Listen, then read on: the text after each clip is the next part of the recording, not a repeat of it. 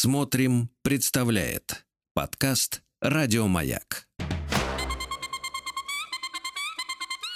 Провокация. Ну что ж, добрый вечер, субботний. Субботний вечер, и вы на волнах Радио Маяк. Передача «Провокация», ее ведущий Сергей Насибян, психолог, психотерапевт, коуч. Ну и напоминаю, что мы с вами тут встречаемся для того, чтобы послушать историю и вместе найти выход из нее, который сложно найти в одиночку. Поэтому, друзья мои, я вас приглашаю. Звоните нам в прямой эфир по номеру телефона плюс 7495 728 7171. Задавайте свои вопросы, которые я с радостью буду отвечать. Ну а также пишите вопросы Viber или WhatsApp плюс 7 967 103 5533. Также вы можете оставить свои вопросы в специальной форме в разделе «Маяка» на сайте «Смотрим». Ну, а наши редакторы с вами свяжутся. Что ж, как обычно, а, расскажу в пару слов про то, о чем сегодня думал. Сегодня а, мне выпала честь прочитать лекцию для психологов и психотерапевтов на узбекском а, психологическом форуме. Ну и, конечно, поотвечать на вопросы. И вот говорил я про фильм «Триггер» и про провокативный метод. И всегда очень удивляются люди, когда я говорю о том, что нельзя говорить о методе как о целой науке, например, провокативная психология. Ну, не бывает такого. Также и провокативная психотерапия. Это достаточно странное выражение, потому что метод, он, конечно, существует. И поскольку, часто люди думают, что это какой-то волшебный метод, который способен исцелить или излечить любого человека за один сеанс или за один контакт, то, конечно, такого не бывает. Потому что, возможно, исцеление произойдет после одного сеанса, но при этом при всем подготовка к этому сеансу может занять долгое время. А вот работает это все только в том случае, если вы находитесь, находитесь э, в группе, и группа является пространством, в котором провокация возможна, потому что сама по себе провокация возможна только в том случае, если созданы для нее условия. Ну и если говорить об условиях, то в разговоре с вами моя задача не создать условия для того, чтобы ваши тревоги, ваши заботы, ваши проблемы продолжали расти буйным цветом. Ни в коем случае. Наоборот. Моя задача сделать так, чтобы они прекратили вот этот свой неконтролируемый рост, и вы взяли свою собственную жизнь под контроль. Ну вот, об этом сегодня, я думаю, будем разговаривать. И у нас есть звонок. Добрый вечер. Алло, здравствуйте. Здравствуйте. А, меня зовут Евгения, я с Новосибирска. Очень приятно, Евгения. Здравствуйте. Я очень рада, что в эфир попала. Супер. А, мне, знаете, так, Сергей, такой вопрос или Мгм. проблема. М, э, У меня нету сил, энергии, желания, наверное, а, что-либо делать, Мгм. достигать каких-то целей. То есть у меня какая-то глобальная лень, и это уже годами, ну, Мгм. лет пять, наверное. Последнее вот э, время с пандемией, оно, наверное, еще усилилось, потому что все на удаленку сели, Мгм. и вот все это прям погрузилось, все дом, дом, дом. И вот. Я сначала думала, что у меня нету самих целей и желаний, но вот я слушаю внимательно ваши эфиры все, Мгм. и вы как-то ну, в каком-то разговоре человеку предлагали, что если волшебную палочку вот дать и э, что-то захочешь, и вот я осознаю, что да, если мне волшебную палочку дать, я что-то хочу. Ну, я тогда а вот наколдую, да? прикладывать, да, прикладывать усилия, именно вот как бы действовать, Мгм. у меня какой-то прям стоит вообще какой-то, не знаю, саботаж или вот, то есть я прям не хочу вот э, тратить энергию зря, и получается я как бы что-то делаю, только а, ну, крайне что-то вот прям нужное, даже на жизнеобеспечение, там, м, что-то съесть, сходить за покупками, ну, то есть какие-то такие минимальные вещи, которые вот, ну, без которых, грубо говоря, умрешь. Мгм. Вот, что с этим делать? Ну, смотрите, делать тем, чего нет, ничего невозможно. Поэтому, если энергии нет, а что есть, Евгения? Ну, есть желание из этого болота выбраться. Так, смотрите, потому желание что вообще я, появилось. в принципе, очень активный человек, ну, Мгм. была. То есть Мгм. у меня как бы я могу там лекции прочитать по энергии всего, но вот какой-то вот апатия просто бесконечная. Вот, вот, вот смотрите, хорошо. лет. Уж- Уже хорошо. Энергии нет, апатия есть, так ведь? А, ну да. Отлично. А почему бы нет? Вот апатия же есть, это же прекрасно. Давайте поговорим про вашу апатию. Давайте. Ну, вот расскажите мне, какая она. А, ну какая она? Некомфортная, Так. э, не знаю, а- а- обесточивает, э, вытягивает наоборот еще больше все силы. Мгм. Ну вот смотрите, она... неприятная. Давайте вот ваша апатия, она вот как выражается? Вы как ее чувствуете, эту апатию? Попробуйте только мне ее описывать не а, выражениями об отсутствии чего-либо. Ну, например, типа апатия, нет настроения, или там нет энергии, нет желания. Не, а вы попробуйте мне описать вашу апатию через какие-то смыслы, которые описывают то, что есть. Вот что есть. что есть в апатии. Сложно, конечно. Конечно, это сложно. Сразу, сразу мысли в отсутствие как раз. Конечно. Э, В этом-то и смысл провокации, который заключается в том, чтобы ваша задача увидеть тот самый конфликт и тот самый парадокс, о котором я как раз сегодня читал лекцию, что вы же пытаетесь от нее уйти, от этой апатии, а я вам предлагаю в нее зайти. Вот попробуйте зайти в нее и посмотреть, ведь вы же там оказываетесь, так ведь? И вы до сих пор не понимаете, как вы там оказываетесь. Ну По- да. Да вот давайте зайдем вместе с вами, такими апатичными. Ну что там в этой апатии? Да безразличие, наверное, есть?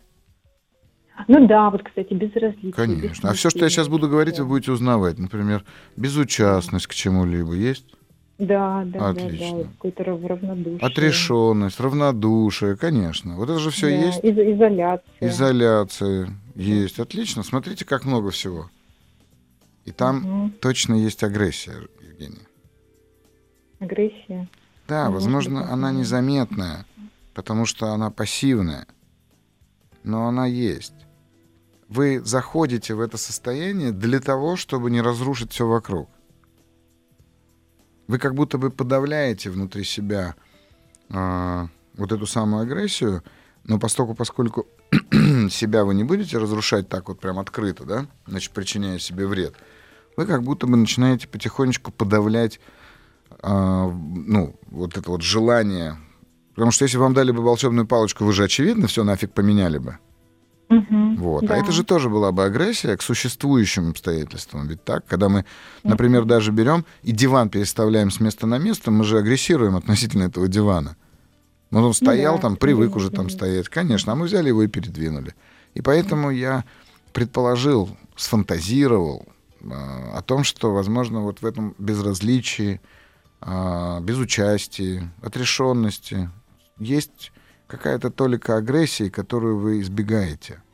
Давайте я так спрошу вас просто, да? А на кого вы злитесь? О. Ну, кого я злюсь? Ну, если сложно говорить об этом в эфире, вы боитесь, что это кто-то услышит, вы можете мне не говорить, сами просто поймите.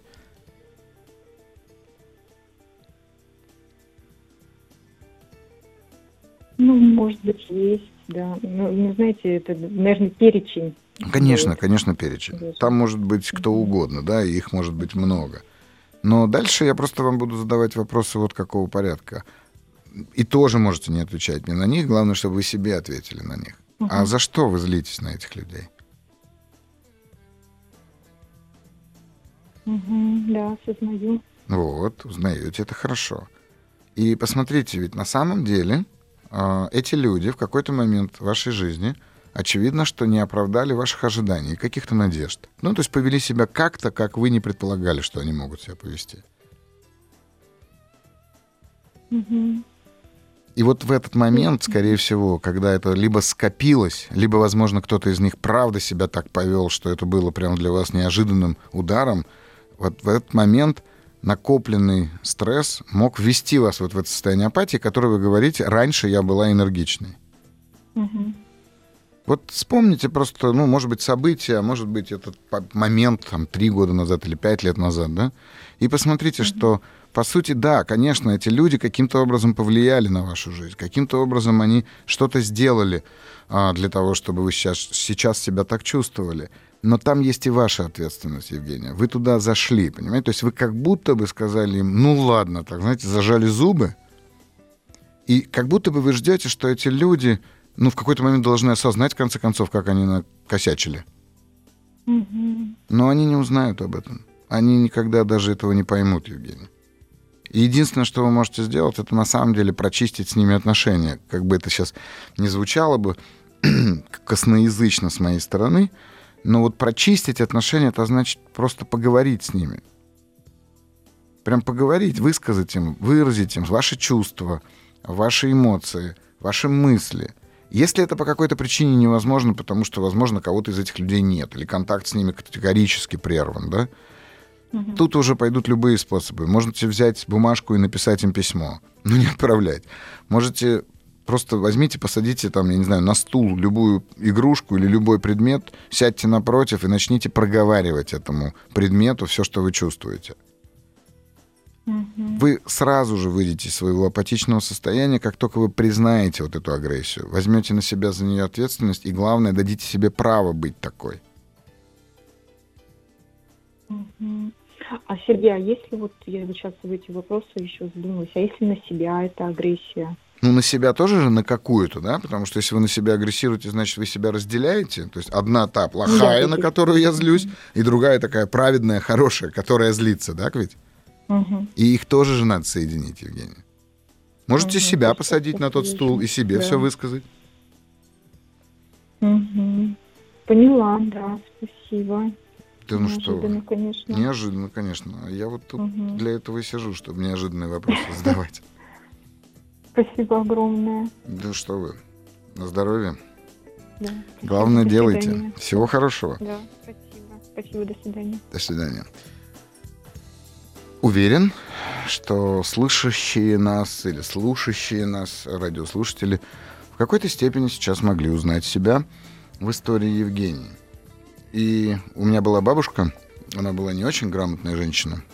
Она говорила так – у меня такая апатия к коврам, хочется покупать и покупать.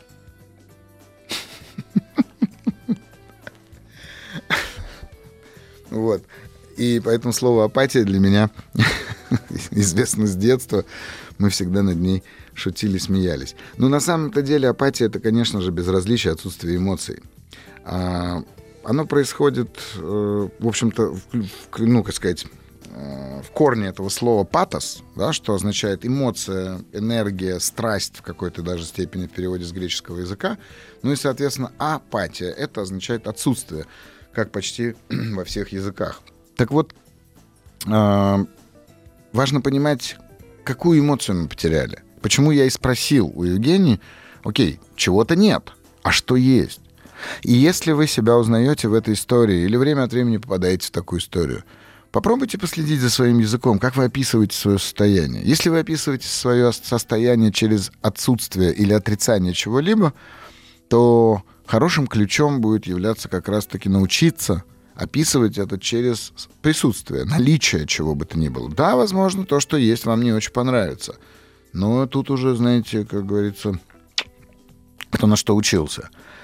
Есть еще прекрасный способ, э, который был известен многие годы, многие столетия суфи а, умели работать со своим состоянием и достигать высоких энергетических уровней, состояний духовных через двойное отрицание. Такая работа с умом в суфизме. Ну, уверен, что она, конечно, не в суфизме зародилась, но э, узнал я о ней э, из суфизма. Это через двойное отрицание.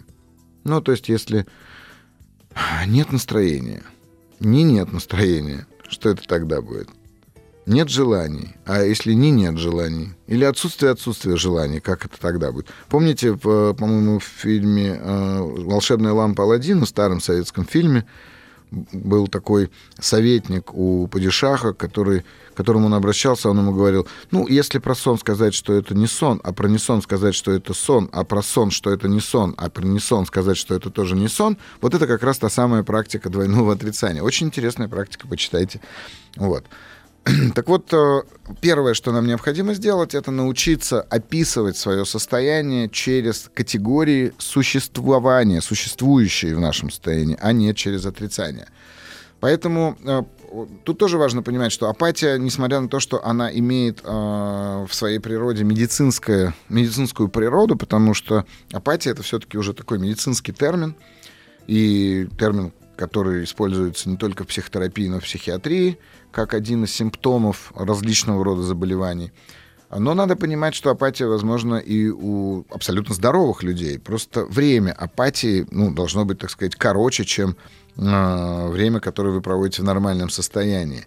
Но поверьте, если вы осознанно научитесь входить в апатичное состояние, вот прям ставите себе будильник, Евгений, надеюсь, вы меня тоже слышите, еще одно упражнение для вас, ставите себе будильник и говорите, каждый день в 14.24 я вхожу на 16 минут в состояние абсолютной апатии. Где бы я ни находилась, с кем бы я в этот момент ни была. Вот будильник зазвенел, и вы перед всеми извиняетесь и уходите прям в апатию. Очень осознанно уходите в апатию. Прям вот отсутствие желания, отсутствие энергии, там, я не знаю, отсутствие всего чего угодно, как вот вы мне только что это описывали, но только прям глубоко-глубоко-глубоко туда прорываетесь. А в 15.00 ровно Раз и выходите из этого состояния. Потому что когда вы научитесь осознавать, как вы туда входите, то вы сможете всегда сделать шаг назад. И вот, э, поверьте мне, через неделю вы уже не будете выдерживать 16 минут. А через три недели вы, в принципе, оглядываясь назад, не сможете себе представить, как вы в этом состоянии провели последние три года, о которых вы говорите. Понятно, что она может быть разной совершенно по степени тяжести, да, но в, э, это работает при абсолютно любом э, варианте. Вот. Э, и если интересно, пройдите какой-нибудь, ну, правда, такой валидный тест на апатию. Они есть в интернете наверняка. Так, чтобы наверняка установить. Ну что ж, э, отвечу на вопросы, которые пришли уже в эфир. Чем коуч отличается от тренера нашего? Да ничем не отличается. Просто, ну, модное слово коуч. Да, я тоже долгое время привыкал, поверьте. Начинал свою деятельность я как раз с ведущего тренингов, а, соответственно, тренером. Но при этом, при всем, э, отличия нет. Но если э, мы говорим э, о подходах, то вот нам, мне, например, гораздо ближе подход такой восточный, как вы уже могли услышать и догадаться, нежели европейский или там американский такой, знаете, ты сможешь, давай, ты сможешь. Смогу, но очень коротко. Вот я так вчера себя в тренажерном зале загнал, а потом долго искал, где же взять силы. Вот пишут, Евгения, вы не одна такая. Это вам пишет Владимир из Волгоградской области. Так что, Евгения, знаете, что вы не одна. А, апатия, не знаю, кто пишет, но пишут, апатия — это отношение к сношению после сношения. И смайлик. Ну, так тоже, наверное, можно было бы сказать. Ну что ж, а мы с вами услышимся после рекламы. Не отключайтесь, потому что мы продолжим, и я знаю, что нам будут звонить. Провокация. И снова добрый вечер. И вы на волнах маяка. Шоу «Провокация». Ее ведущий Сергей Насибян. Психолог, психотерапевт, коуч, как мы уже выяснили.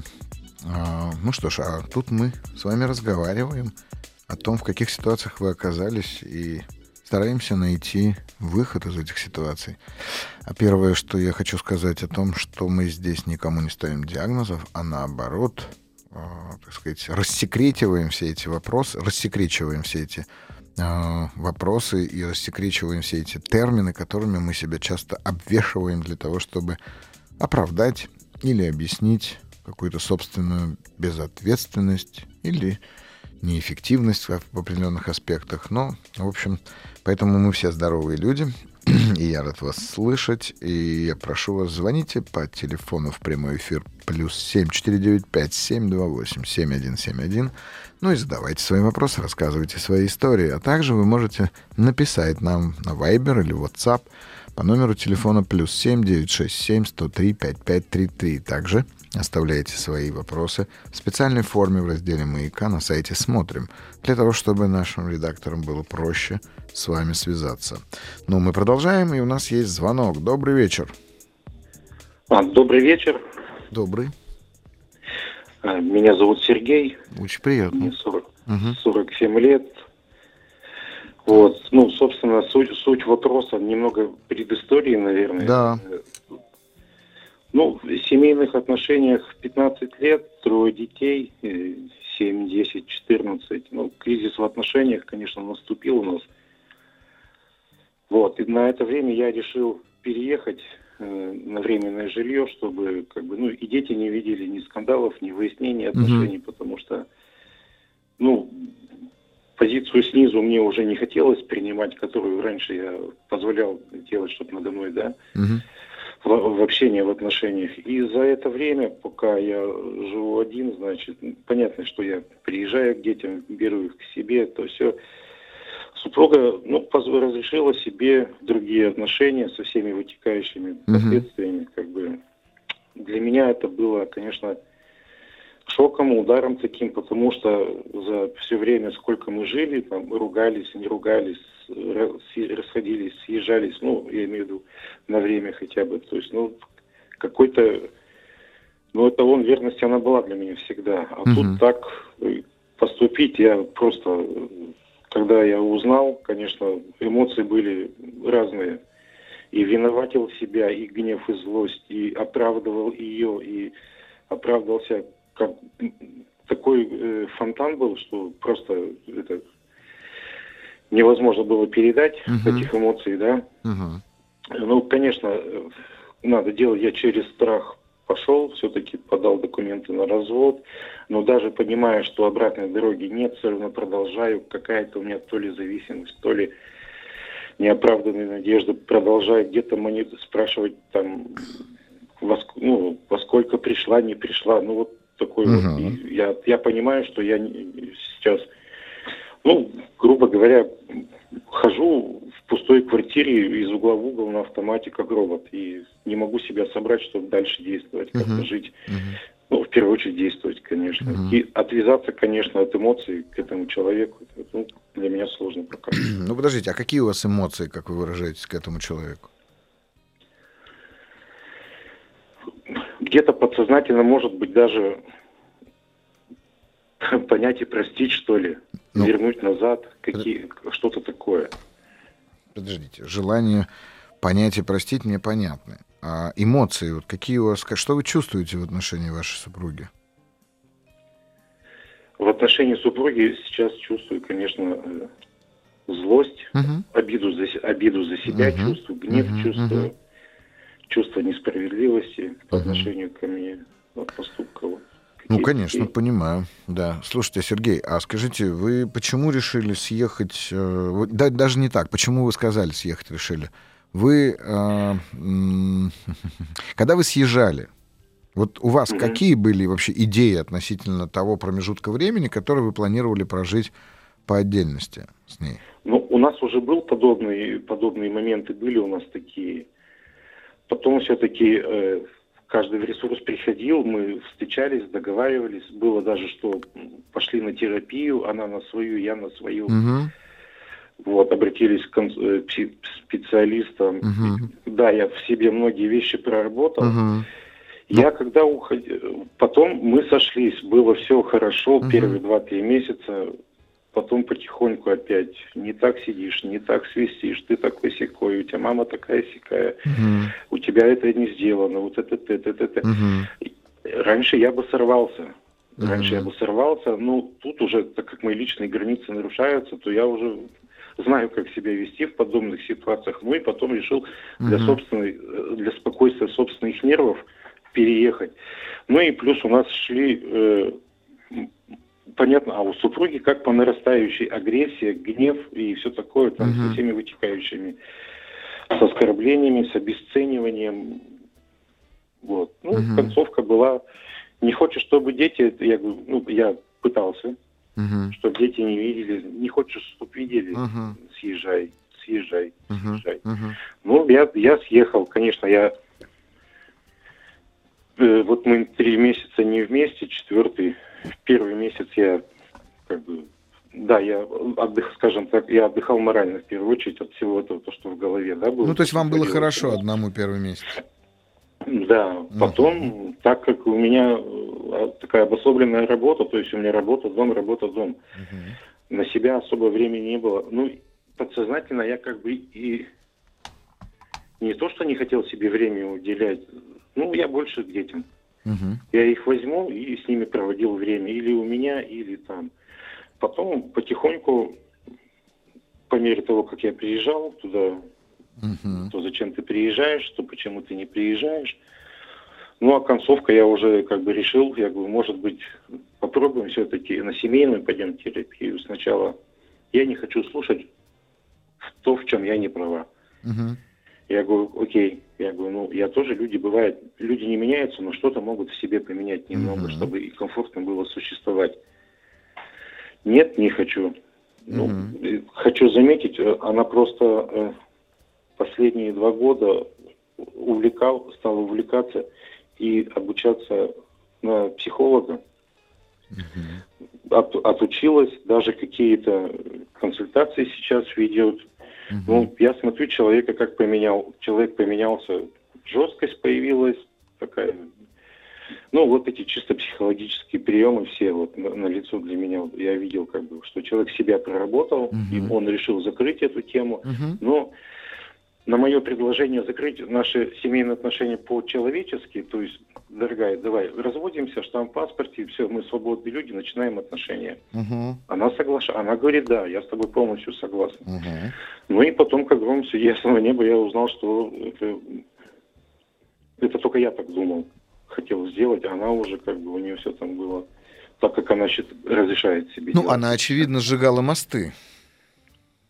Возможно. Мгм.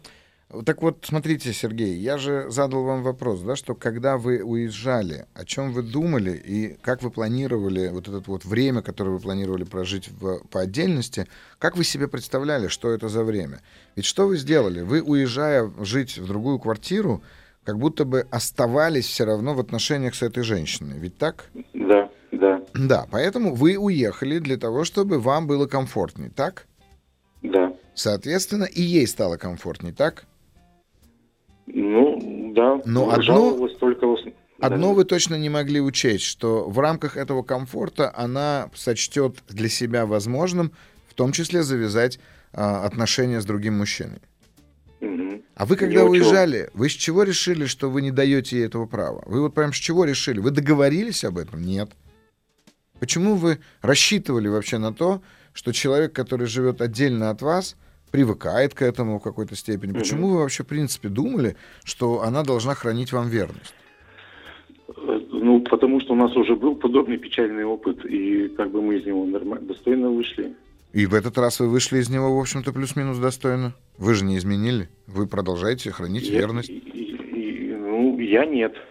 Ну, в том-то и дело. Так вы о себе в этот момент и говорите. Вы задаете вопрос, как избавиться от этой зависимости от нее. Для того, Мгм. чтобы избавиться от нее, от этой самой зависимости, от нее, от, от- как от объекта, да, зависимости, Да. в первую очередь вам нужно перестать свои поступки, свои действия, свои решения обсуждать и обдумывать через нее. То есть вы должны внутри для себя это сделать. Вот представьте себе, что вы один. Вот вы придумали себе жену и 15 лет совместной жизни. Мгм. И вы придумали ее какой-то. Да, вы ее выдумали, как в прекрасных романтических песнях это делается и в книжках. Но только сейчас вы столкнулись с реальностью. И в реальности у вас есть жена, которая поступила так, как она поступила. Мы даже не имеем с вами права сейчас ее каким-то образом оценивать, потому что мы не знаем, что было в ее голове. Если она сочла это изменой, то она очевидно знала, что она поступает плохо, а значит, ей было плохо в этих отношениях, то бишь ваших, да? А если она, она, она не считала это изменой. То есть она считала, что она, в общем, свободная женщина и может это делать. Да, так да, вот и все. себя как Супер, женщина. супер. Значит, от каким-то образом вы дали ей это право так считать. Или вы каким-то образом не услышали, когда она вам об этом сказала. И это первое, что нужно сделать. Нужно сейчас думать не о том, что произошло в процессе, а думать вот прям про то, когда вы принимали решение, Сергей, уйти, ну, в смысле, съехать, да? Вот Да, съезжая, вы освободили это место. И вот в этом, в этом, вот в этой точке важно взять на себя ответственность, что если я съезжаю, ну, значит, я даю ей возможность, что называется, быть свободной в этих отношениях. И она такое решение приняла. Но сейчас ведь ваша зависимость заключается в том, что вы чувствуете, что это несправедливо, вы чувствуете Да. обиду и вы злитесь. Да. Значит, нужно сделать две вещи, очень важные. Первое — это не закрывать себя от этой боли. Вот чем более детально вы вербализируете свою боль, тем проще вам будет ее прожить. Ну, возьмите, там, я не знаю, нарисуйте эту боль. Повесьте это на холодильник, чтобы вы каждый раз сталкивались с этим и вспоминали о том, что да, есть такая боль, и вам нужно научиться ее проживать. Не подавлять, не убирать, не анальгировать, не забывать о ней, не отворачиваться от нее, а наоборот. Вот просто каждый день смотрите на эту картинку несколько минут. И этого будет достаточно для того, чтобы ну. вы, э, так сказать, ее смогли э, вербализировать в своей психике. У меня бывает, накатывает и слезы градом. Вот, вот, вот, вот, это хорошо, от, прям дайте себе проплакаться. От, ага. от, от, от обиды на ситуацию, жале, жалею себя где-то даже. Да. Конечно, конечно. Дальше все это начинается. Поэтому я вам говорю, не обижаться, не жалеть, а идти прям в боль. Прям боль чувствовать, Сергей. Вот не, не надо д- дополнять ее, досыпать ее, так сказать, специями обиды, сожаления и всего остального, не, чувством несправедливости и так далее. Вы оставьте ее только болью. Вот прям переживайте ее как физический элемент, который внутри вас существует. Угу. Это... То есть прожить это. Да, да, да, это дальше. первое. Максимально ее вербализировать, насколько это возможно, потому что все, что мы вербализируем, перестает влиять на нас, и мы получаем таким образом э, власть. Это первое. Второе. Смотрите, вы продолжаете, смотрите, слушайте, вы продолжаете э, думать через нее, через супругу. Ну, например, думать через нее это как она могла, почему она так поступила. Да, Но я же да. так не делал. И вот здесь очень важно, чтобы вы научились отслеживать свои, а, так сказать, э, мысли.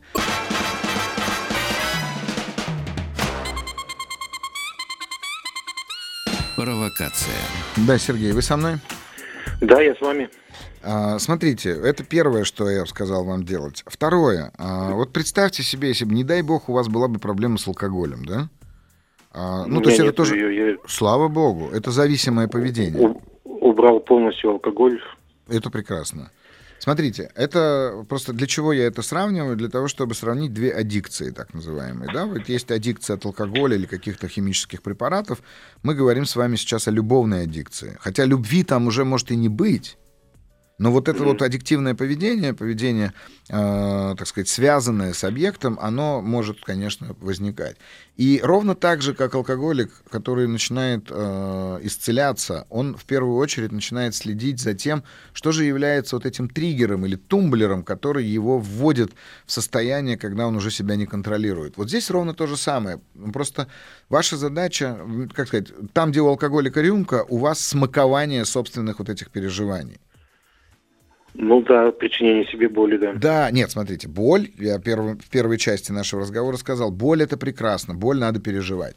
А вот смакование, мысли о ней, э, мысли о том, как она могла, мысли о том, как могло бы быть в сослагательном наклонении, вот за этим важно следить. Важно отслеживать, чтобы понимать, какие из этих мыслей или действий толкают вас э, в эту пучину переживаний.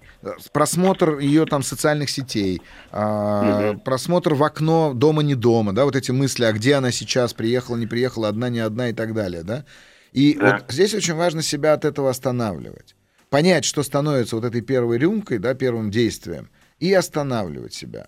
Просто вот останавливать. Да, да, останавливать. Заведите, э, вот прям рекомендую, заведите себе дневник, эмоциональный дневник так называемый, да, в котором вы будете записывать свои эмоции каждые 2-3 часа. Ну вот просто, просто прям записывать. Последние 2-3 часа я чувствовал то-то, то-то, там, заметил вот это и это. Ну, прям это вам понадобится на этом месяц, максимум два, я убежден. Теперь э, еще одна немаловажная вещь. Ведь мы, нам очень... Вот вы говорите, я винил себя, да? А важно взять да. на себя ответственность. Очень простая ведь ответственность. Вы уже давно, два взрослых человека, поняли, что не можете быть друг, друг с другом.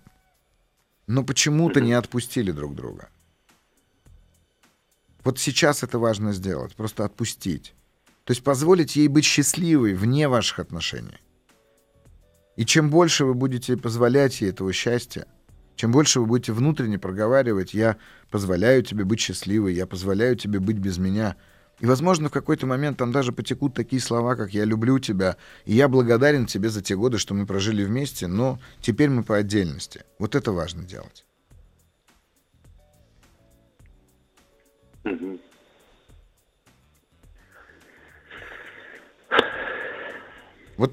сделайте три этих элемента, попробуйте, и вы увидите, насколько легче вам будет справиться с этим. Хорошо? Хорошо, я буду стараться. Делайте, не надо стараться, делайте. Хорошо. Ну что ж, да. Всего доброго вам. Все, всего доброго. Рад Да. вас. Взаимно, спасибо большое. Так, ну а у нас есть вопросы, которые я сейчас прочту. А, Наргиз, набережные Челны. Здравствуйте, мне 40 лет, я ищу новую работу с хорошим заработком. Я специалист по делопроизводству. Есть опыт работы 10 лет. Постоянно обучаюсь, прохожу тренинги.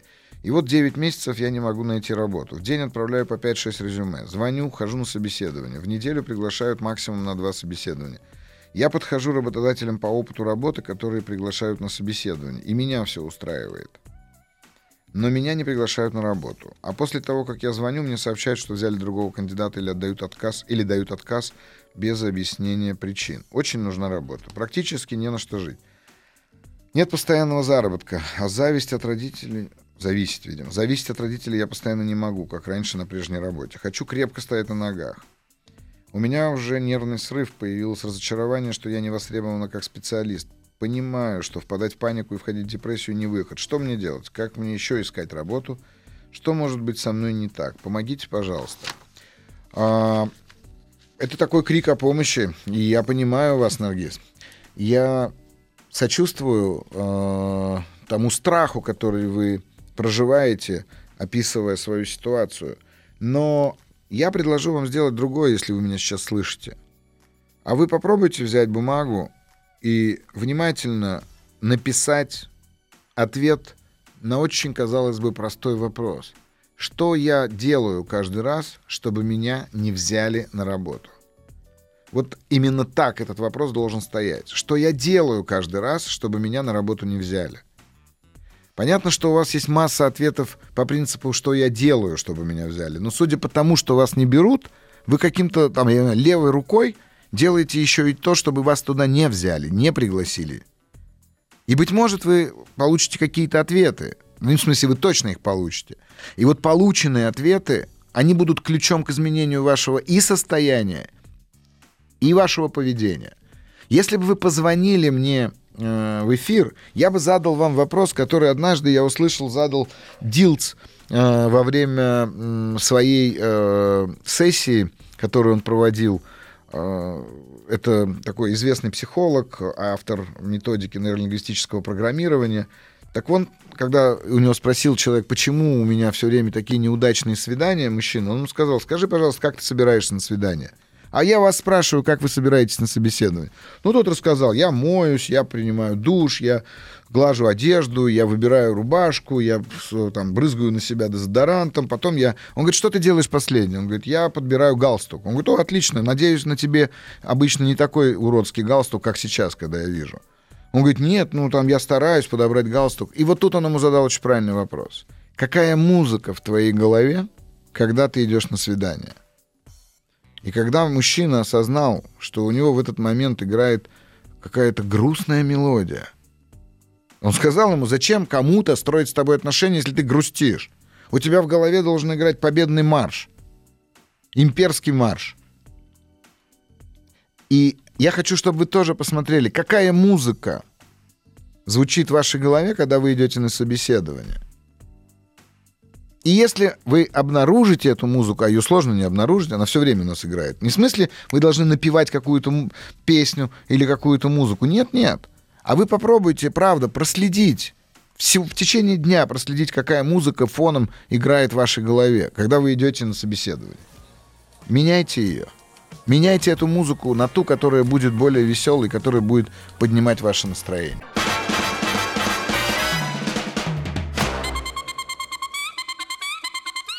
Провокация. Добрый вечер. Добрый вечер.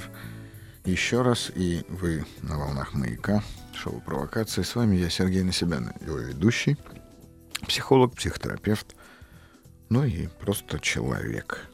Я жду ваших звонков по номеру телефона плюс 7495-728-7171, а также пишите свои вопросы нам в WhatsApp или Viber – по номеру телефона плюс 7 967 103 5533. И, конечно же, оставляйте свои вопросы в специальной форме в разделе «Маяка» на сайте «Смотрим».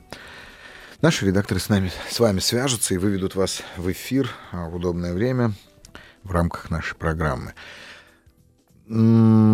Вопросы, вопросы, вопросы. И, конечно же, большая часть наших психологических проблем лежит всегда в контексте наших отношений с нашими партнерами, с нашими родителями, с нашими детьми, между мужчинами и женщинами.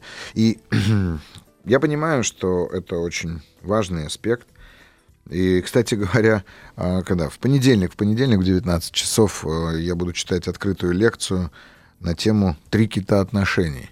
Знаете, за время своей работы с людьми в рамках тренингов, групповой терапии, в терапии, в консультациях, коучинге, я пришел к выводу, что нас не учат этому, но на самом деле в отношениях есть три ключевые опоры, которые хотим мы того или нет, знаем ли мы о них или нет, но все равно являются главными, формирующими сам костяк, скелет отношений.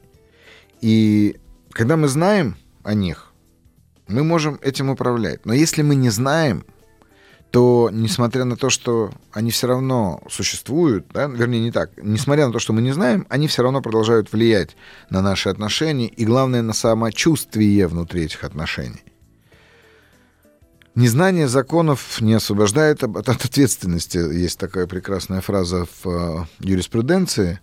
А вот если предположить, что у всего этого мироздания тоже есть законы, не законы физики, как закон Ньютона или законы Ома, закон Архимеда. Хотя вы же понимаете, да, что даже если мы их не знаем, мы не можем их не чувствовать. То есть и до того момента, когда Ньютон э, открыл свой первый закон, э, яблоки падали, не только яблоки, а много разных других тяжелых предметов падали на головы людям до этого закона и люди падали, падали со скалы, там, я не знаю, с тропинок с каких-нибудь, ну, в общем, откуда-то они все время падали. Но, конечно, никому, кроме Ньютона, не пришло в голову это описать физической формулой. Поэтому, когда мы говорим о физических законах, мы понимаем, что они есть. А даже если мы о них не знаем, то мы все равно, живя в этом физическом мире, и природе мы э, так или иначе эти законы улавливаем. Прям вот на уровне спинного мозга, что называется, улавливаем. И, конечно же, мы э, живем э, их осознавая. Если же мы хотим выйти за пределы этих законов, да, ну, каких-нибудь понятий, например, люди не летают, или люди не плавают, или люди, там, не знаю, по, по, по, по воде не ходят. Ну, некоторые ходят, конечно, я слышал, но в большинстве своем не каждый из нас может пройти по воде. Но при этом, при всем, если мы хотим это превозмочь, то нам нужно будет изучить закон и и этот закон направить во служение себе, а не служить этому закону. Так вот, если представить себе, что у всего этого мироздания существуют законы, а если представить себе, что существуют законы, в том числе и в отношениях, то, зная их, вы сможете направить э, их во служение себе. Потому что ведь я, я сегодня написал такую фразу у себя на одной из страничек. Кстати, подписывайтесь во всех социальных сетях. Можете подписаться на мои странички и каналы «Психолог на себя». И я там часто выставляю свои мысли. Сегодня я смотрел фильм, э, ну, я не знаю, ну, вот порекомендую его сегодня. Смотрел сериал где э, психолог э, говорит такую фразу в общении с девушкой. Он говорит, да вы поймите, просто союз, институт брака образовался во времена, когда жили люди и умирали очень молодыми. И поэтому можно было говорить, я с тобой навсегда. Если мы посмотрим сегодня среднестатистическую длительность семейных отношений, то, в общем-то, все складывается. Ну, там, 18 поженился, а в 35 ты уже достаточно старый для того, чтобы искать себе какую-то другую барышню. И, конечно же, очень хорошая, интересная такая фраза, на мой взгляд. И если предположить, что мы живем всего 35 лет, то да, один брак. Но, как правило, люди 15 лет проживают и сталкиваются с кризисами, которые превозмочь они не могут. Хорошо, если у них хватает осознанности пойти к психологу, психотерапевту, семейному психотерапевту. Но это не всегда возможно. Поэтому я с радостью буду ждать вас э, на лекции. Я, насколько понимаю, о, нельзя уже почти, там нет места, чтобы присоединиться в зале, но вы можете присоединиться к ней онлайн. Вот, и я расскажу там об этом и во всем. Ну что ж, а у нас есть звонок. Добрый вечер. Добрый вечер, Сергей. Очень рада, что дозвонилась до вас. Меня зовут Оксана. Ой, и я рад. Здравствуйте, Оксана.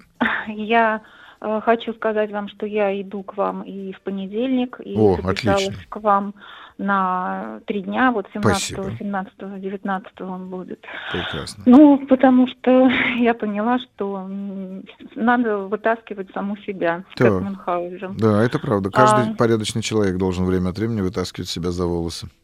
Да, вот я тоже к этому пришла. Дело в том, что у меня, ну, наверное, простая ситуация, в то же время для меня она сложная. Я два года назад встретила мужчину и встретила в тот период, ну, для себя совсем непростой. Я очень долгое время ухаживала за мамой, она была парализованная. Мгм. И она умерла. Мгм. И вот э, в течение месяца я повстречалась с мужчиной, причем получилось все, ну, очень все спонтанно. Можно сказать, что инициатором этого знакомства была я через его маму. Она нас познакомила. Ну, так просто. Я вроде как пошутила, но тем не менее он позвонил, мы встретились. И э, когда я с ним встретилась, вы знаете, я ехала домой и понимала, что это не мой мужчина, что он ну, не входит там в какие-то мои представления, критерии, потому что э, очень проблематичный, три раза был женат, э, женщин всегда, то есть, ну вот, обвинил э, всех женщин, что все они плохие, он хороший. И я понимала, что нет. Но, тем не менее, почему-то, зачем-то, наверное, я стала заниматься са- самомазохизмом, и я втянула себя в эти отношения. Мы сошлись, мы сошлись, он переехал ко мне, мы стали жить вместе. Ну, вы понимаете, я э, буквально проживя с ним два месяца, я ему сказала, я говорю, слушай, ну нет, я говорю, я в этих отношениях принимаю роль мужчины. Я говорю, я не хочу. Я больше отдаю, чем получаю. Давай разбежимся. Ну, два месяца это не срок, это, ну, это вообще ни о чем. Он меня стал уговаривать. Я задумалась, я думаю, ну правда, ну что я, чего я, кого я жду.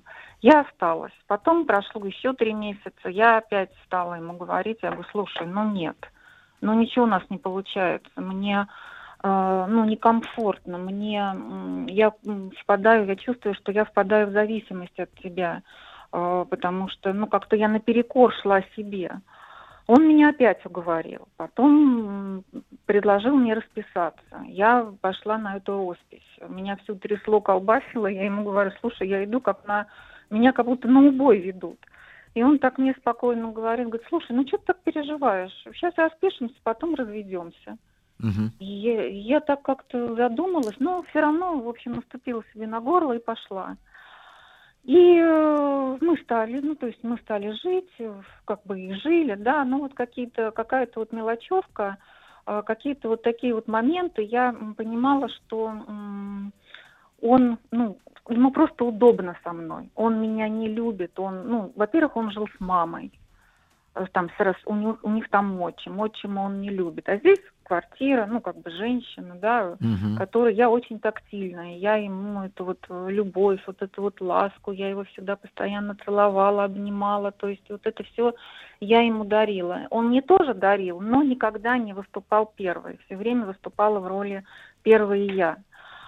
Вот, и вот буквально месяц назад э, мы с ним поссорились, и через три дня он пришел и сказал, что все, нам надо расходиться, я ухожу, я, в общем, жить с тобой больше не буду. Мгм. И э, собрал, э, потребовал, значит, оставить ключ, А даже вещи он собирал э, без меня. Э, Когда я ему сказала, говорю, слушай, ну так, ну, ты мне причину назови, почему так все это произошло. Я как-то с росписи успокоилась, поняла, что мы будем, ну, как бы вместе.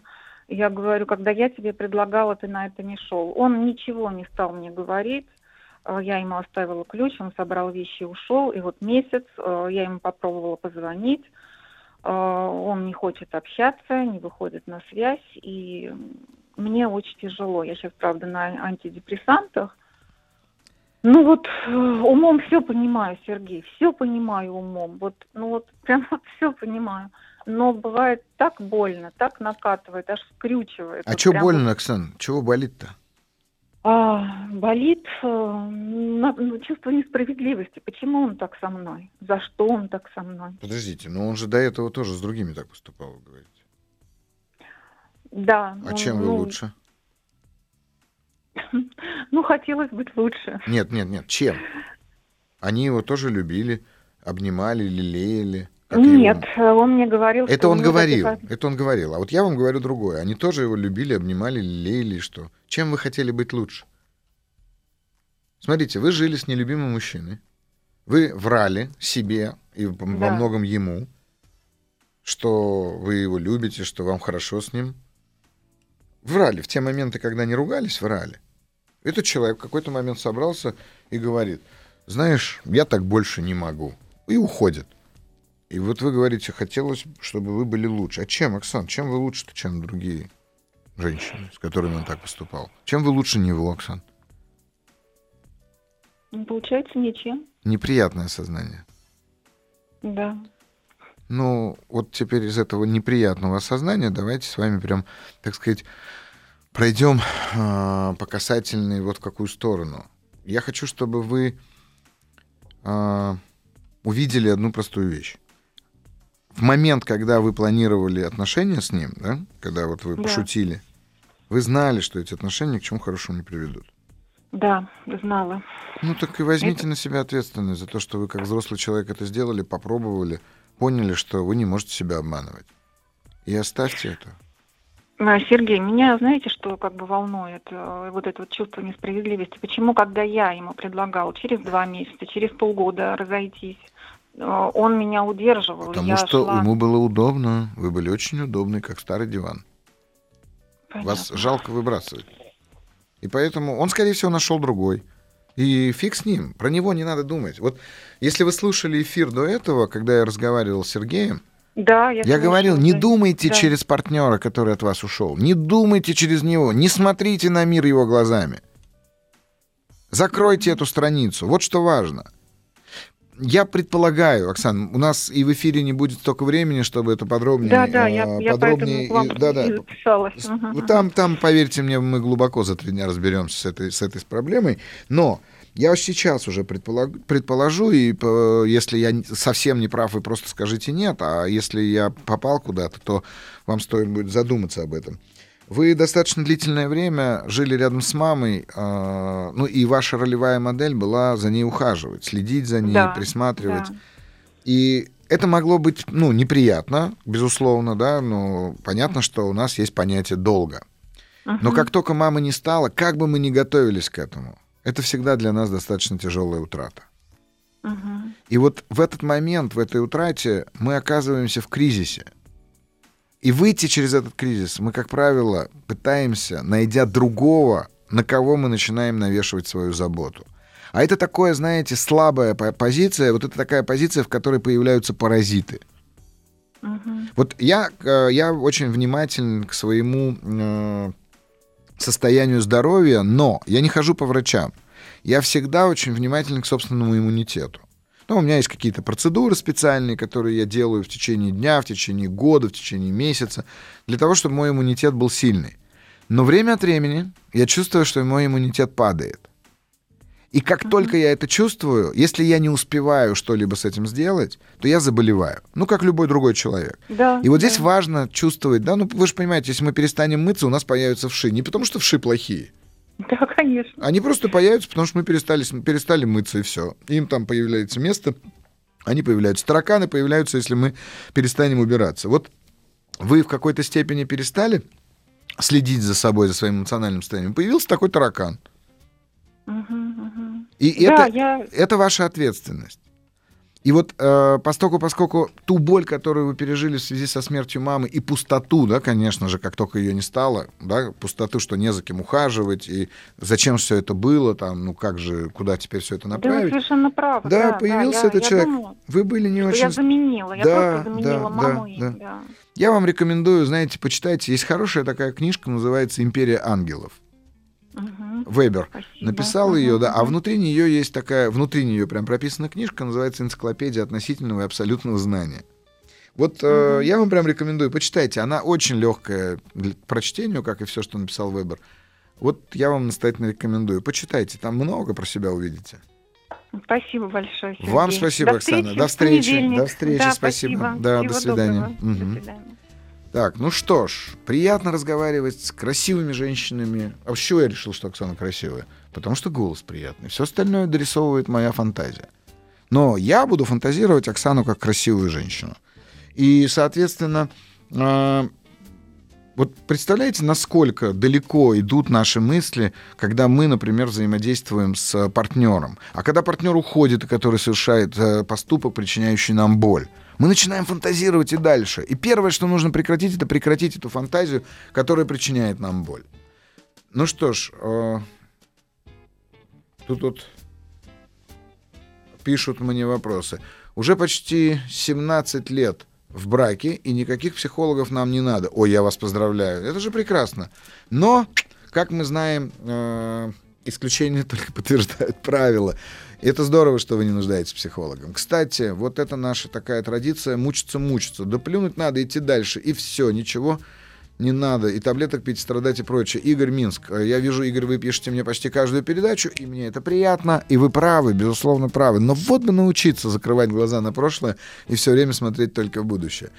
Так, Сергей, вы в Телеграме лучше по ФИО называйте. Я ради интереса набрал, но вначале написал психолог, а там вас нет. А, все, понял. Да, вот Игорь мне делает замечание, что надо в Телеграме набирать на себя Сергей. И тогда вы выйдете на мою страничку профессиональную, где я, соответственно, с радостью пишу и делюсь своими идеями.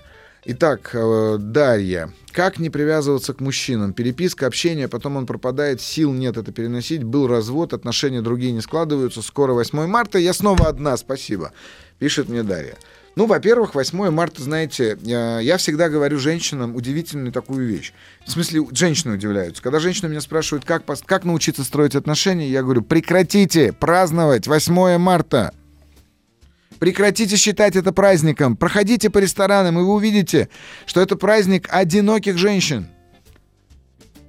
Ну, правда. Во-первых, 8 марта мой день рождения. Прекратите его портить. Всю жизнь, 50 лет уже почти. Но если серьезно, ну, правда. Правда. 8 а, марта праздник, когда вы формируете ожидания от мужчин. Мужчины совсем-совсем не понимают, что вам надо от этого. Мужчины ищут в отношениях легкости, потому что жизнь мужчины, она очень тяжелая. Правда, нам надо выживать все время.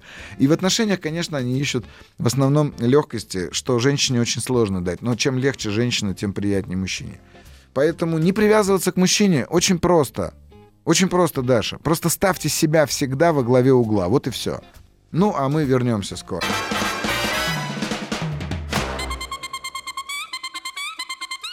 Провокация. Ну что ж, и мы продолжаем. У нас еще целых 22 минуты в эфире. А в эфире программа «Провокация» ее ведущий Сергей Насибян. А, наш номер для того, чтобы позвонить нам в прямой эфир, плюс 7 967 100... Ой, простите, плюс 495 728 7171. А также вы можете писать свои вопросы в WhatsApp, плюс 7 967 103 5533. И я буду вас э, ждать ждать вас, вашей истории, для того, чтобы мы поговорили с вами и попробовали найти выход. Если вы слушаете нашу программу, то вы можете увидеть, что моя задача задать вопрос в некотором таком перевернутом виде а, для того, чтобы ну, вообще, в принципе, вопрос с точки зрения нашей психики, это еще говорили до меня, слава богу, за много до меня говорил Кант, э, рассказывающий о том, что внутри нас всегда существуют вопросы. Есть вопросы высшего порядка, есть вопросы среднего порядка. В общем-то, вся философия построена на вопросах человека к себе, а не к окружающему его э, миру. И вот в этом смысле надо понимать, что наша психика все время тестирует реальность через вопрос. И у нее нет другой задачи. Но очень важно осознать, какие вопросы. Вот так же, как я говорил про музыку, очень важно осознать, а в каком вопросе я живу. И поэтому я всегда стараюсь услышать, в каком вопросе вы находитесь, и дать вам другой. Э, вопрос — это как некий инструмент, как лопата, который вы копаете. И здесь нет ценности в, э, в ответе. Э, мне кажется, я в прошлый раз рассказывал этот анекдот, но раз уж он пришел в голову, расскажу его еще раз, когда молодой человек пришел к Равину и говорит, Рэбе, мучает меня один вопрос. Он говорит, какой, сынок? Говорит, в чем смысл жизни? А Равин ему говорит, о, это очень хороший вопрос. Ты уверен, что хочешь обменять его на ответ? Вопрос. Вот что важно. В каком вопросе ты находишься? Потому что если ты задаешь себе вопрос, за что мне это? Почему со мной это произошло? Как он так мог? Да какая вам разница? Ну, ответите вы на вопрос, как он так мог. Нужно задать вопрос, что я делаю? Что я делаю не так? Где моя ответственность тем, э, что со мной происходит? И поэтому вот она ценность этого вопроса. Однажды у меня брали интервью на одном из федеральных каналов, и девушка, которая брала у меня интервью, говорит мне, ну вот вы, Сергей, э, такой вот человек умный, к вам приходят люди и задают вам вопросы. А о чем они обычно спрашивают? Я ей сказал, вы знаете, только глупый человек идет ко мне платить такие деньги для того, чтобы задать мне вопрос. Она говорит, почему? Я говорю, ну потому что я тупой. Она говорит, как тупой? Я говорю, абсолютно тупой человек, я да. Она говорит, ну подождите, вы же образованный? Я говорю, нет, у меня, конечно, есть образование, но я бы не стал называть себя образованным. Она говорит, ну подождите, вы, вы же читаете книжки, вы развиваетесь. Я читаю книжки, я развиваюсь, но это не делает меня умным для других. И тогда я ей сказал, она говорит, подождите, подождите, а зачем они приходят? Я говорю, вот самое главное, зачем ко мне можно прийти, это за другим вопросом. И если я попаду с вопросом, я помогу. А вот если не попаду, ну, значит, надо идти к другому специалисту. И что ж, у нас есть звонок. Добрый вечер. Добрый вечер, Сергей. Здравствуйте. Меня слышно? Отлично слышно. У вас тоже красивый голос. Вы, наверное, тоже очень красивая женщина. Угу. Меня зовут Кристина, и у меня вот какой запрос. А, я долгое время, угу. долгое время привыкла жить в долг, наверное, в долг, причем не только в финансовом плане, но и в долг и в отношениях, в долг и в здоровье.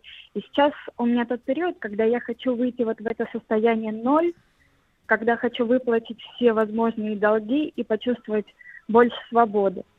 И вроде как я на ближайший год или два там расписала uh-huh. такой план, как это все сделать, вроде все хорошо. Но сейчас наступил в моей жизни такой кризис, когда я думаю о том, что я устала так работать, я устала так много работать, а почему я должна еще больше расплачиваться отчасти э, здоровьем для того, чтобы, например, выплатить все финансовые долги. И вообще, возможно, я хочу в другую сферу пойти, а это еще больше вложений. И я хочу понять, я сейчас пытаюсь множить другие дыры, которые у меня есть в моем пространстве, или я инвестирую или что я сейчас делаю? Или я продолжаю ту же самую программу, в которой была до этого? Хочется как-то из этого выбраться. Смотрите, Кристин, первое, что нужно точно себе признать, что что бы вы ни делали, вы инвестируете. Угу. Есть время разбрасывать камни, есть время собирать камни. Угу. Да? И вы да. понимаете, что на самом деле в настоящем мы, как правило, собираем камни, разбросанные в прошлом, и разбрасываем камни, которые будем собирать в будущем. Угу. Это и есть наше перманентное состояние инвестиций. Карма, как хотите назовите это. Так вот, инвестируя, вы всегда должны отдавать себе отчет в том, куда я инвестирую. Например, каждая выкуренная сигарета инвестирует э, в вас приближение рака легких. Я не считаю, что люди болеют от рака, э, пардон, болеют раком легких от того, что они курят. Но мы точно не можем отрицать того факта, что наука доказала, что курение усиливает или увеличивает эту вероятность. Так ведь? Да. И поэтому, зажигая сигарету, ну, подумайте об этом. Вот во что вы сейчас инвестируете? Там, я не знаю, идя, например, на вечеринку, подумайте, во что вы сейчас инвестируете. Если вы говорите, например, э, жить в долг, да, или там э, кредиты какие-то, вы поймите, mm-hmm. ведь кредит это финансовый инструмент. И если вы используете финансовый инструмент, то в этот момент вы должны как минимум обладать базовыми знаниями финансовой системы. И э, когда вы покупаете на кредитные деньги, например, телефон, это не про вас, а вообще. Это одно. Когда mm-hmm. вы покупаете машину, это другое. Когда вы покупаете квартиру, это третье. Но если мы берем так, я тут недавно увидел рекламу, простите, что я смеюсь, потому что это было правда смешно, я даже остановился и смеялся с женой. А мы ехали, и я увидел, там написано «Микрозаймы, помогаем деньгами». Ну, представляете абсурдность, да, вот этих вот там 700% годовых и разговор о том, что помогаем деньгами. Хотя изначально микрофинансовые организации были, конечно же, придуманы, и даже Нобелевскую премию дали этому человеку, придуманы для помощи. Но для того, чтобы это помогло, там есть очень важные условия. И вот здесь вы тоже должны для себя это понять. Теперь смотрите, а что вам не дает, раз... вернее, не так, вы, вы говорите, живу в долг. Да. А каков ваш источник дохода? а основной источник дохода – это моя работа. Отлично. Вы на работе деньги получаете или зарабатываете? А я на ней и получаю, и зарабатываю. А как вы понимаете отличие от получения от заработка? М, а, мое вложение в это. То есть если я вкладываюсь а, в это, и то я зарабатываю. Мгм. А если деньги просто приходят, а при этом я чувствую, что я не вкладывалась, заработала. Неплохо, неплохо, отлично. Знаете, в Советском Союзе было такое страшное слово «получка». Оно было страшное во всех смыслах этого слова, но самое главное, что оно таким образом создавало огромное количество бездельников, которые ничего не делая получали зарплату на государственных э, службах. А сейчас тоже такие люди есть, я слышал. Смотрите, а, блин, это слово паразит, конечно, но что делать? А, послушайте, Кристина. Я предложу вам вот какой э, свой вариант, как отличить, зарабатываю я или получаю. Вот если вы в состоянии увеличить свой доход более чем в два раза быстрее, чем за полгода, значит, вы зарабатываете. Если вы не способны этого сделать, значит, вы получаете. А это означает, что вы сидите в зоне комфорта той самой, да? И вы привыкли к ней. И даже если вам постоянно не хватает, то привычка к этой нехватке, она для, для вас, как сказать, а, более а, комфортная, нежели риски, на которые вы можете пойти. И вот тут Мгм. это тоже важно нам с вами понимать. Есть такая... сейчас в переводе как правильно? С англи- В английском языке есть такая шутка, что работа, job, да? Just Мгм. over broken. То есть чуть больше, чем банкротство. То есть Мгм. когда мы работаем, мы, как правило, устраиваем себе такие условия, чтобы получать чуть больше, чем не обанкротиться бы. И понятно, что мы с вами знаем, а, что вся финансовая система, там, я не знаю, Америки, условно говоря, построена на том, что они все живут в кредит. Мы все об этом читаем, слышали, я туда ездил, и это правда так. Но это внутри определенной системы. Для того, чтобы вырваться, я, к сожалению, не готов говорить о каких-то родовых программах, вот этого всего. Нет, не стану этого говорить. Я могу говорить о родительских паттернах, я могу говорить о родительских сценариях, и это важно. Но вам стоит понаблюдать простую вещь. Первое. Это какие истории связывают вас с деньгами, с вашими родителями. Ну, например, да, у родителей было такое отношение к деньгам, и у меня такое же. Вот попробуйте ответить на эти вопросы. И если да, вам... я уже недавно ответила на эти вопросы, и я понимаю, что я прям копирую их модель. Вот, Только это значит, надо вот менять. Этот кризис Мгм. связан с тем, что я хочу прям это кардинально поменять, Супер. и я сейчас э, большие риски, вот это вот состояние какой-то пропасть, и что я очень сильно куда-то бегу. Мгм. И уже отчасти я даже этим не управляю. Ага. Но здесь а, второе, кстати говоря, тоже, что очень важно, это посмотрите, в каких системах финансовых вы живете. Да? Вот откуда вам приходят деньги, куда эти деньги уходят, какими системами вы пользуетесь, а какие системы вы даже не замечаете.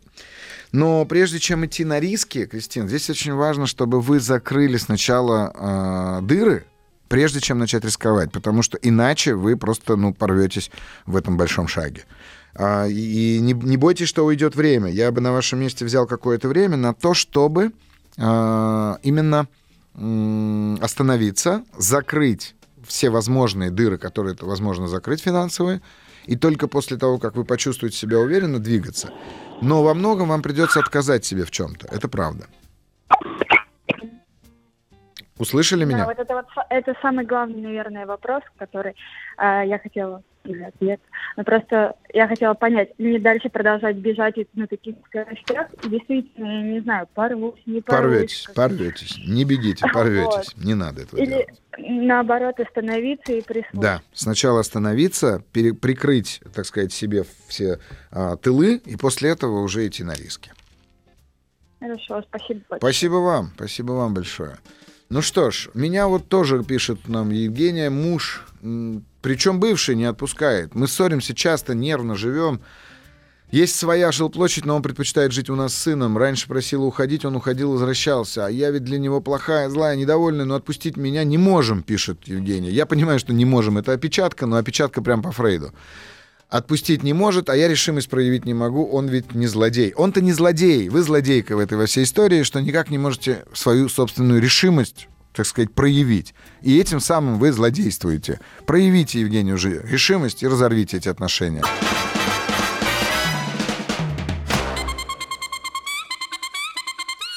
Провокация. Ого, какой вопрос мне пришел. Добрый вечер, Сергей. Сейчас в новостях говорили о мужчинах, напавших на подростка из хулиганских побуждений. Я понимаю, как формируются в людях подобные наклонности, но вот в чем вопрос. Это поддается коррекции? То есть можно ли такого человека социализировать, научить жить в обществе на гармоничных основах? Каким образом? Есть ли у науки психологии ответы на эти вопросы? Безусловно, есть. И вы знаете, ведь каждый раз, когда мы сталкиваемся с таким асоциальным поведением, мы настолько отстраняемся от этих людей и, так, знаете, демонизируем их. Но самое главное, что мы делаем, как бы подобрать слово, дегуманизируем. То есть, э, дегуманизируя, мы себя ставим в позицию осуждателя, осуж... Э, судьи, и таким образом создаем огромное пространство между нами и ими. Это такая специальная психологическая защита, но проблема у нее в ее второй стороне. Дело в том, что мы тогда прекращаем видеть, замечать мелкие показатели такого поведения вокруг себя в те моменты, когда это еще можно исправить. Человек становится социальным только тогда, когда от него отворачивается социум. Не он от социума, а социум от него. И если вы меня спрашиваете, можно ли это изменить, я точно знаю, что можно, и это прекрасно описано в Евангелии, только любовью. Правда, больше ничем. А вот любить, как говорил наш классик, иных — тяжелый крест. А ты прекрасно без извилин. Вот, поэтому э, тяжелый крест — любить других. И я достаточно часто ссылаюсь на такие качества человека, как милосердие и сострадание. Здравствуйте, Сергей. В последнем эфире вы обсуждали с девушкой вопрос прихватывания лишних вещей, где упомянули, что коль она не чахнет над собираемым раздает все потом, то проблемы нет. Тем более, что она же не воровством занимается. Вопрос, а если воровством? Не каждый день, а на профессиональной основе. А, не на профессиональной основе, слава богу. Есть и работа, и стоимость украденных вещей позволительно покупке. Размеры краж попадают под административную ответственность, но даже уголовная я и реально реализованные навряд ли остановят. Было пара случаев уличения матери в детстве. Отругали, и кассир в магазине, товар был возвращен.